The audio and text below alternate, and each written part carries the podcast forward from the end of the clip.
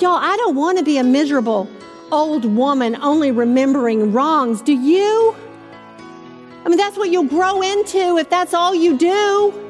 Love never makes memories of wrongs. Welcome to Mothering from the Heart, a program that seeks to reach out and encourage women in the everyday moments of life. Your teacher is pastor's wife, mother, and grandmother, Audrey Broggi. Today, Audrey continues part two of her series in 1 Corinthians 13 entitled The Greatest Love. In today's message, she looks at Paul's exhortation to believers to not keep records of wrongs. Keeping score of those who have wronged us can only lead to bitterness. Be kind to one another, tender-hearted, forgiving one another, as God in Christ also forgave you. There it is again. And don't you just love that? It's almost like the tension just leaves. Because God doesn't just leave us here with all these negative commands. Don't do this, don't do this, don't do this, put this stuff away, get rid of this, get rid of this, get rid of this. You'll see the same pattern in Colossians chapter 3. You'll see it in Ephesians. You'll see it all throughout the Bible where, where God gives you the negative commands of what you're not to be, not to do, but then He turns right around and He says, Here's what you replace it with. Here's what you replace it with. Be kind to one another. Be tenderhearted, forgiving one another as God in Christ forgave you. This is becoming to a believer. This is, this is what we ought to be doing. And of course, there it is again. Be kind. Remember, love is patient. Love is kind. Be tenderhearted. And that's a part of being kind is you're tenderhearted. You have compassion. You have a soft, sympathetic, empathetic heart. You have a gentle nature towards people rather than a harsh, abusive, I'm going to tell them and give them what for. I mean, you know, in 1 Peter chapter 3, the scripture tells us that we as women are to have a gentle and quiet spirit. It's precious in the sight of God. That's what 1 Peter 3 tells us. He points to Sarah. He points to the holy women of old when he's talking to women about how they should live with a mean husband, a, uh, a mean guy. But that's what we're to have. We're to have a gentle and a quiet spirit that puts her hope in God. That's the foundation of it. It's not just, oh yeah, I'm just, I just have this quiet nature. No, I can be, I can have a quietness, a quiet heart, a quiet nature about me because my trust and my hope is in the Lord, not in myself, not in all my good deeds or whatever I might think highly of, more highly of myself than I ought. No, my trust is in the Lord. And that's why Sarah could have that kind of heart because rather than trusting in Abraham who was, who put her in the harem twice, her hope was in the Lord, not in Abraham. And then he says, forgiving one another. Why?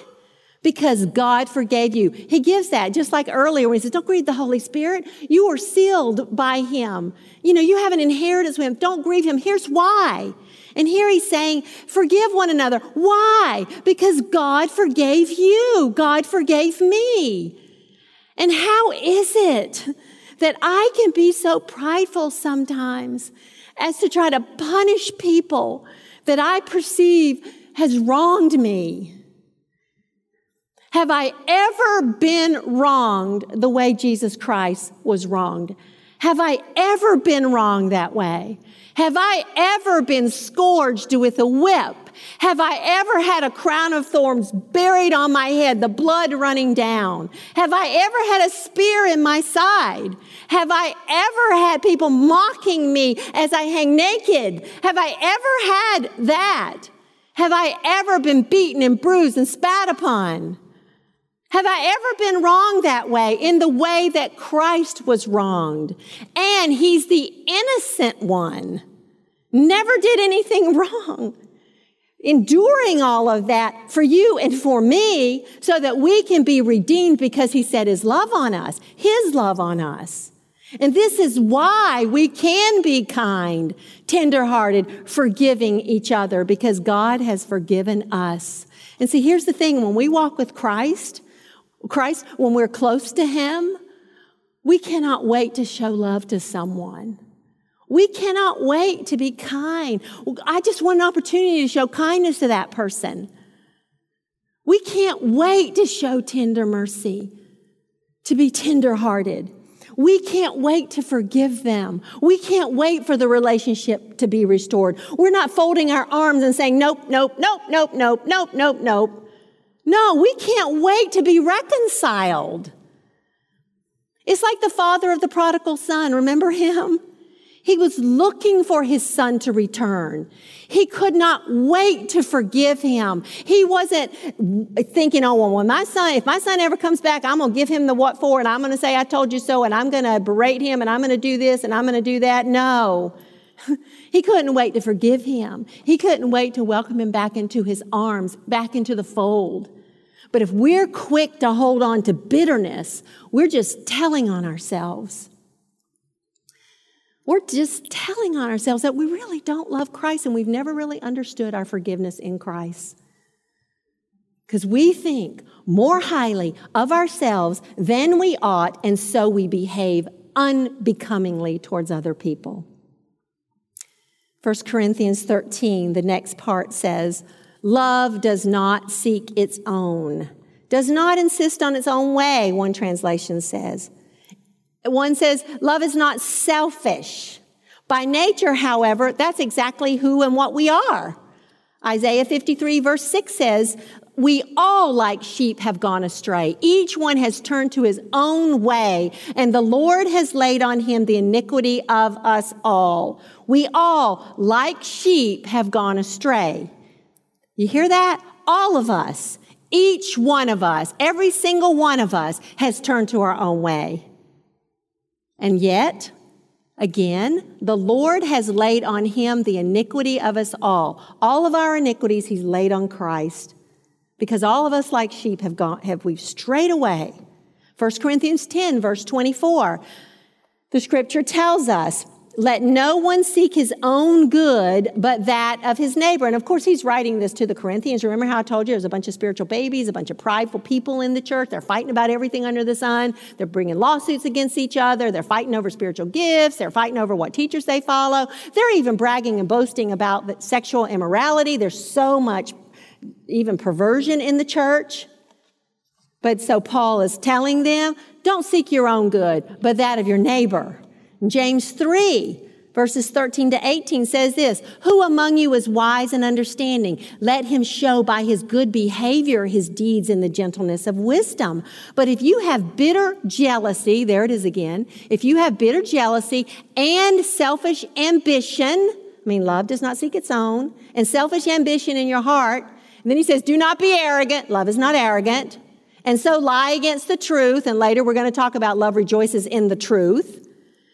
This wisdom is not that which comes down from above, but it's earthly, natural, demonic. I mean, that's what he's saying about this kind of stuff. Is that what you want to be unbecoming in those ways where that, where you're arrogant, where you're jealous, where you're a liar, where you have bitter jealousy, where you have selfish ambition? God says that that stuff is earthly and even demonic. And he, he continues, for where jealousy and selfish ambition exist, there is disorder and every evil thing. But the wisdom from above is first pure. There it is. You know, all this negative. And then he goes to what wisdom from above. His wisdom is, is pure. Then it's peaceable. It's gentle. It's reasonable. It's full of mercy and good fruits. It's unwavering. It is without hypocrisy. And the seed whose fruit is righteousness is sown in peace by those who make peace. That is becoming. That's someone who's not seeking their own. And so again, it begs the question, do you seek your own? Does it always have to be your way? Do you always have to be in control? Do I always have to be in control? Does everything have to be my way? And do you see why I have said a lot last time, and I say it, I'll say it again this time. We need God and His supernatural power to live this way. We need Him to live it through us, yet not I, but through Christ in me because on our own, we're selfish people. We are to seek the good of others. Proverbs 11 verse 25 says, the generous man will be prosperous and he who waters will himself be watered. Romans 15 verses 1 to 7. Now we who are strong ought to bear the weaknesses of those without strength and not just please ourselves because that's what we always want to do. We want to just please ourselves. Each of us is to please his neighbor for his good, to his edification. I mean, who wants to do that? I mean, don't we just want to please? I want to just please myself. Why should I worry about his good and his edification? And then the scripture in Romans continues, for even Christ did not please himself, but as it is written, the reproaches of those who reproached you fell on me. For whatever was written in earlier times was written for our instruction, so that through perseverance and the encouragement of the scriptures, we might have hope. We're going to learn later too that about hope in this series we might have hope. Now may the God who gives perseverance, there it is again, He's the one who gives it to us. It's not something I conjure up on my own. Now may the God who gives perseverance and encouragement grant you to be of the same mind with one another in Christ Jesus, according to Christ Jesus, so that with one accord you may with one voice glorify the God and Father of our Lord Jesus Christ. Therefore, He says, accept one another. Just as Christ also accepted us to the glory of God. There it is again. Accept one another. Why? Because Christ accepted you to the glory of God. Mark chapter 12, verse 31. One of the, uh, actually, I'm going to start with verse 28. One of the scribes came and heard them arguing, and recognizing that he, talking about Jesus, had answered them well, he asked Jesus, What commandment is the foremost of all? And Jesus answered, The foremost is this Hear, O Israel, the Lord our God is one Lord, and you shall love the Lord your God with all your heart, and with all your soul, and with all your mind, and with all your strength. The second is this you shall love your neighbor as yourself. And there it is. We love ourselves. We want our own good. We like to seek our own edification, but we're to do that for someone else. Love your neighbor as yourself. There is no other commandment greater than these. Because here's the thing, y'all. If we love the Lord our God with all our heart, with all our soul, and with all our mind, and with all our strength, the natural thing is, is we're going to love other people. We just are. We're going to learn what God's love is like. We're going to learn the love of the Bible. We're going to learn God's love and not love is love and all the phrases that we hear out there because the world has just abused love. The world has all the wrong definitions of love. Now, think about this in relation to your own home. Your home is not just about you. Love does not seek its own, okay? Love is not selfish, doesn't always have to be my way. It's not just about mom, even. Don't mess that up. Don't come in here with that mess. I mean, do your children feel unwelcome in mom's house? Like the house and its furnishings are more important than they are? Now, of course, you set reasonable standards as you teach the value of property and personal responsibility, but your children should not get the fury of mom's wrath and anger if they mess up or if they're not perfect. they're children. It's our job to train them, but not just train them. Remember, we talked about last time you can give all the right instructions, but if you don't have love, you're just noise. It's our job to train them in love. You speak the truth in love. And so to reiterate or say it a little bit differently, you're the manager and you have to set the standards and expectations in taking care of your home and helping your children understand all those things. But it's not just about you. Love does not seek its own. And then the next on the list is love is not provoked. And this means it's not irritable. The King James Version says, Love is not easily provoked.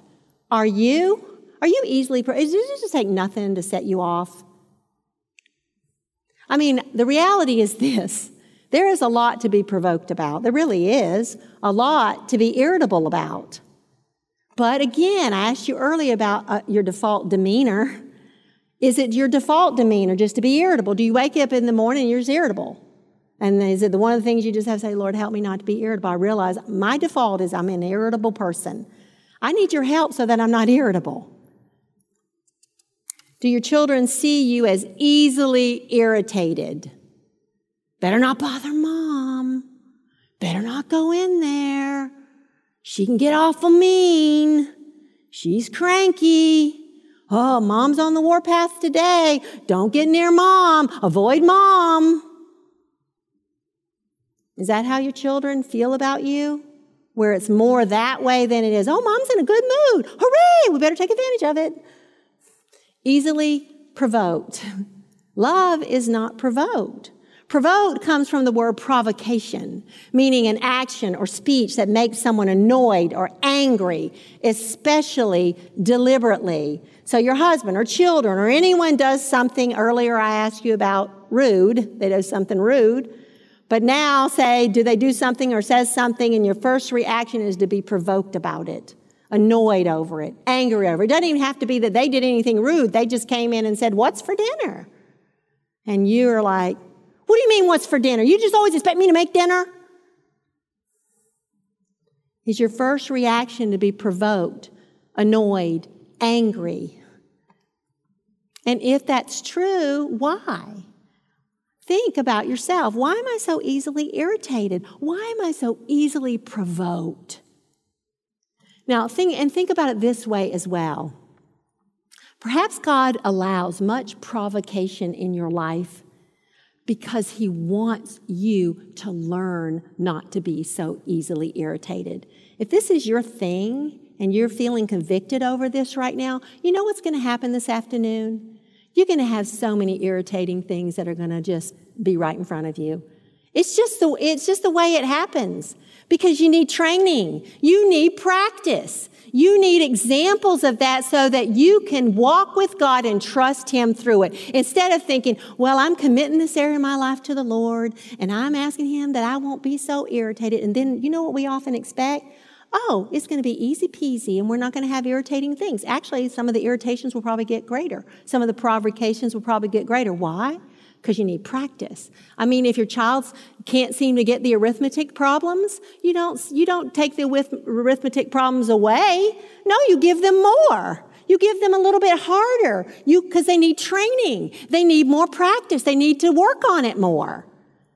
So the more provocation in your life, the more opportunity you have and I have to exercise the fruit of the Spirit, to grow in our spiritual maturity. And then every time that we respond correctly and we depend on the Lord to help us through this, you know what? You strengthen that muscle. That muscle, that, that not easily provoked muscle gets a little bit stronger. And then the next time that provocation, another provocation comes, you're like, oh, yeah, it's a little bit greater stressor. I'm going to respond correctly. And then God just, God just strengthens your, your irritation muscles, non-irritation muscles, I should say. he strengthens it. And it helps you grow. Do you want that? Do you want practice in patience? Do you want practice in acting becomingly? Do you want practice in not being irritated? Well, God will help you and he will bring some things along to give you practice, but it's going to be up to you. Are you going to rely on God, the Holy Spirit in you, yet not you, but Christ who lives in you to help you respond the way you ought to respond? Because if you walk by the Spirit, you will not carry out the desire of the flesh. The next is love does not take into account a wrong suffered. How about you? Do you keep a record of how others have wronged you? God is not saying here that we haven't been wronged. No, we have. We've all been, we've all suffered and, and we've all suffered wrongly. We've suffered because we deserved it and we've also suffered wrongly, innocently. God is acknowledging this, that we have, because he says love does not take into account a wrong suffered. We've all suffered in this way. We have all been wronged. What God is saying is that love does not record all those wrongs so that we can go back and rehearse them over and over and over. So we can go look at our logbook and say, oh yeah, on the date of this, this person wronged me. Oh yeah, I forgot about that. That was like, you know, I forgot how, how badly they mistreated me. That's keeping a record. God says we don't do that. We don't rehearse that. We've already talked about what bitterness does to us. So do you rehearse over and over and over in your mind how someone has wronged you? And then they did this, and then, then they did that, and then they did this, and then they, they did that. I mean, think about it. Aren't you glad God doesn't do that with your sins? I mean, God moves them as far as the east is from the west when we come to Him. But there are people who love to keep records of how they've been sinned against. We're often the kind of people who remember what we need to forget and forget what we need to remember. So if we want to keep a logbook, let's keep a logbook of how we've been treated good, how we've been treated well, the blessings that God has given to us. You know, that hymn, count your, count your blessings, name them one by one, count your many blessings, see what God has done. You'll be surprised at all the things. Oh yeah, then God did this and he did this and he used that person to do that. I mean, sometimes I think about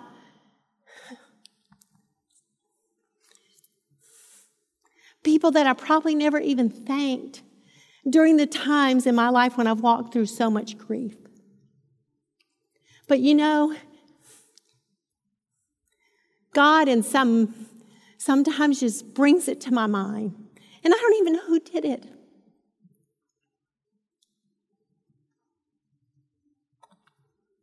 Because God gives us so much. God remembers our sin no more. That's what the scripture says. Hebrews 8, verse 12. For I will be merciful to their iniquities and I will remember their sins no more. God doesn't keep a record. I mean, there was a record of our wrongs that stood hostile to us as Colossians teaches us. And it's, you know, but it was nailed to the cross when Jesus died and he doesn't, and when we, it was nailed there and when we trust in him, God doesn't remember it anymore. So all those sins too that you committed or that you've committed that you've been cleansed from. It's the evil one that wants you to remember those. It's the evil one that wants you to beat yourself up over those. And it's also the evil one who wants you to remember the wrongs that other people have done against you. He wants you to be trapped by those things. Psalm 103 verse 12, as far as the east is from the west, so far he has removed our transgressions from us. And it's not that God can't remember, but he chooses not to hold it against us. It is finished. And that's his mercy. That's his grace. That's his love. And I told you, um, I think I told you last time how a few years ago I copied 1 Corinthians 13 on a poster board when I was going to keep my grandchildren. And we worked on, I took it to their house and we worked on memorizing it together. And it was our theme for the days I was there. And I had this chart where I wanted them to record ways they saw each other show love. I wanted them to, you know, to see them encourage each other. And at first I was going to have on that chart, in fact, I did have it on the chart because I had it on the back.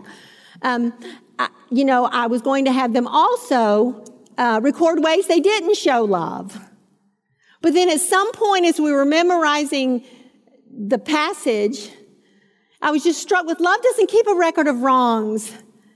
We're not going to record, we're only going to record the way we show love and the way you see each other show love. And, but I also told them, no, we'll deal with the wrongs as they happen, but we're not going to record them. We're not going to keep a record of them. And God taught me a lot that week through my grandchildren as we learned His Word together. And y'all, I don't want to be a miserable old woman only remembering wrongs. Do you? I mean, that's what you'll grow into if that's all you do. Love never makes memories of wrongs. I mean, we all talk about, oh, memories, precious memories, and we think about the memories and we're making memories. Well, let's don't make memories of wrongs. That's a horrible thing to do. It's not becoming. And another, and a question here, when you hear of someone's wrongdoing, what do you think? How do you feel? And your answer will, pro- will probably differ depending on the person guilty of the wrongdoing. If you think of someone you don't like, then, and you hear, hear about his or her wrongdoing, hmm, how do you think about that?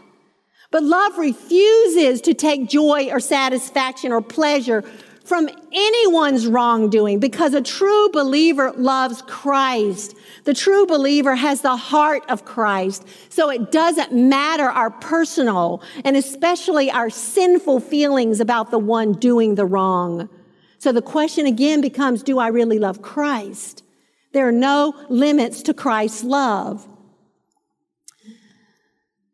1 Peter 4 8 says, Above all, keep fervent in your love for one another because love covers a multitude of sins. And the, the uh, context of this verse says this The end of all things is near, therefore be of sound judgment and sober spirit for the purpose of prayer.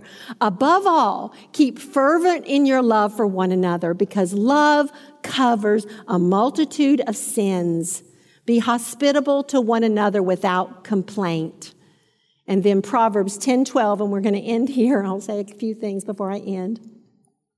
Proverbs 10, verse 12 says, Hatred stirs up strife, but love covers all sins. And I'd hoped to get a little bit further today than I actually did. But we'll come back next time because we, we, there's a lot more to say about this particular part of 1 Corinthians 13 that love doesn't keep a record of wrongs. There's much more that God wants to teach us through it. So let me close in prayer. Father, I thank you for our time today. I thank you for the kind attention of the women and girls in this room. And I thank you again for the women who are live streaming and who will be watching this later. Father, please use this passage in our lives. Father, please help us to be women who will take a good hard look at ourselves and our own hearts. And that we would be women who would love you most of all, that we would love you with all our heart, with all our soul, and with all our mind, and with all our strength. Because when we do that, then we will love our neighbor as ourselves. We will bring ourselves under the truth of your word. We will lay aside all clamor and malice and, and slander and anger and wrath. And we will be kind to one another. We will be tenderhearted, forgiving each other. Why? Because you have forgiven us in Christ Jesus. And Father, I pray for a woman who might be listening to this who's, who has never understood your grace, who does not understand that her works will never save her, that all of her good deeds will never make up for the sin that she has committed against you. Father, show her that it's only through Christ's death, burial, and resurrection that she can come to know you and that she can even have the ability to live this kind of life because it's not about us living this way. It's about you living this way through us. Father, thank you for your Holy Spirit who guides us into all truth, who is our helper, who sounds the alarm when we get off track, who woos to us and calls us to obey you. Help us to walk by the Spirit that we will that we would not carry out the desires of our flesh. And it's in the holy name of Jesus Christ I pray. Amen. To listen again to today's message in its entirety, the second part of Audrey Broggi's series entitled The Greatest Love, use the Search the Scriptures app found in the iTunes Store or Google Play Store. You can also visit us online at searchthescriptures.org and click the Women's tab. Mothering from the Heart is a production of Search the Scriptures. Join us again next Friday at the same time as Audrey continues her study in 1 Corinthians 13. In the meantime, remember to always think biblically and mother from the heart.